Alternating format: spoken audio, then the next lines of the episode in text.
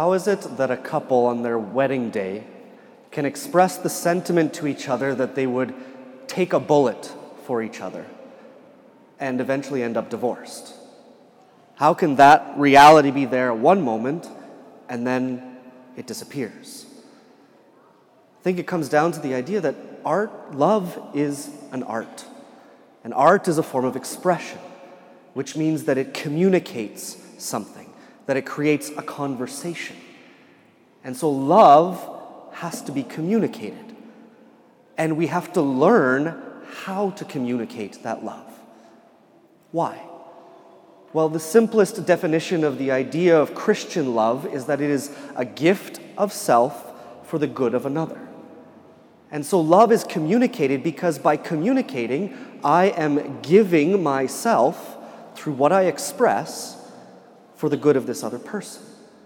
So that in communicating love, I can be known to another, and the one that I love can make themselves known to me. This is why love has to be communicated, and we have to learn the art of that communication. But for those of you who are in a relationship, who've been in relationships, that communication seems so much easier at the beginning.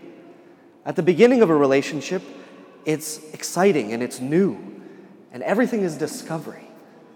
Because at the beginning, there is a whole bunch of mystery in that relationship. Everything that you talk about is something that you're discovering about the other person. And so that communication comes easily because it takes very little effort to express something of yourself and the other person to do the same. The challenge comes in when you've been together long enough that some of that mystery wears away. That the ability to communicate who you are to this person that you love becomes more challenging. That you don't necessarily have all the skills to do that well. And the other challenge is that when this other person starts to communicate themselves to you, sometimes it comes with things that you don't like so much. And then the real challenge comes in learning how to communicate that love in a relationship. So, how do we learn that? I mean, there are a million different things that we could keep in mind about the need to learn how to communicate properly. But I think Jesus gives us one simple but very hard one in the gospel. Greater love has no man than to lay down his life for his friends. And yes, we could probably immediately think of really concrete, big examples of this of a mother who loses her life in childbirth, or a soldier who goes off to war for the sake of the love of his country and his family and loses his life. But I think there are a million small deaths that we are asked to live every day that we don't always accept. What kind of things feel like death? Maybe feeling like death would be standing in my place talking to you right now, because sometimes it feels like death to me. Or maybe that little death is having to go and stand before a friend and admit to them that you've betrayed their trust. Maybe that little death, what feels like death, is patiently and attentively listening to that one person in your life that never stops talking about themselves. Maybe what feels like death is spending hours with somebody who is an emotional wreck and you have nothing to offer them. No words of consolation, no solution to their problem, and you sit with them in that uncomfortableness. Maybe death feels like still keeping up your relationship and your conversation with that sibling who was just awful when mom died. And maybe what feels like death is allowing God to forgive us when we can't even forgive ourselves. There are a million small deaths that we are called to live as an expression of love. Because St. John says, In this we know love, not that we have loved God, but that He has loved us. Because I think sometimes the greatest expression of love is showing up, is staying there, is being present. Because what's our temptation when communication breaks down, when things get hard? Some people run. Some people demand that the other person think and act the way that they think they should think and act. Some people talk at and through people instead of conversing. It's no longer about being present and attentive to that person. Sometimes death is just showing up. Jesus showed up. Jesus showed up and accepted his passion, and from the cross cries out, Father, forgive them, for they know not what they do. There's his love. Jesus shows up when we hear every time we come to Mass, Take this, all of you, and eat of it. This is my body given for you. Sometimes love is just showing up.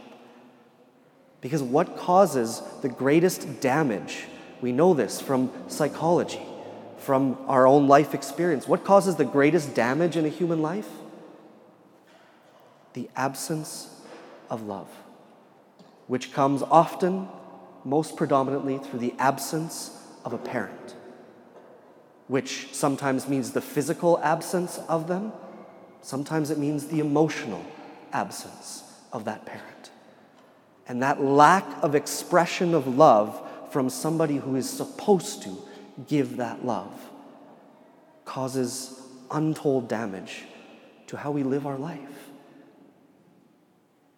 because they weren't able to show up. They weren't able to be present as a parent to their child for whatever reason. Sometimes love is showing up. Sometimes that death is being present to another person when we really don't want to.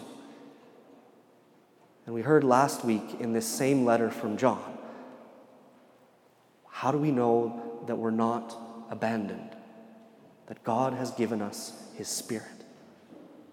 See, what we prayed in the collect, the opening prayer for Mass today, is that what we relive in remembrance this whole Easter season, we might live out in what we do. Jesus showed up on the cross. Jesus shows up by giving himself in his body and blood.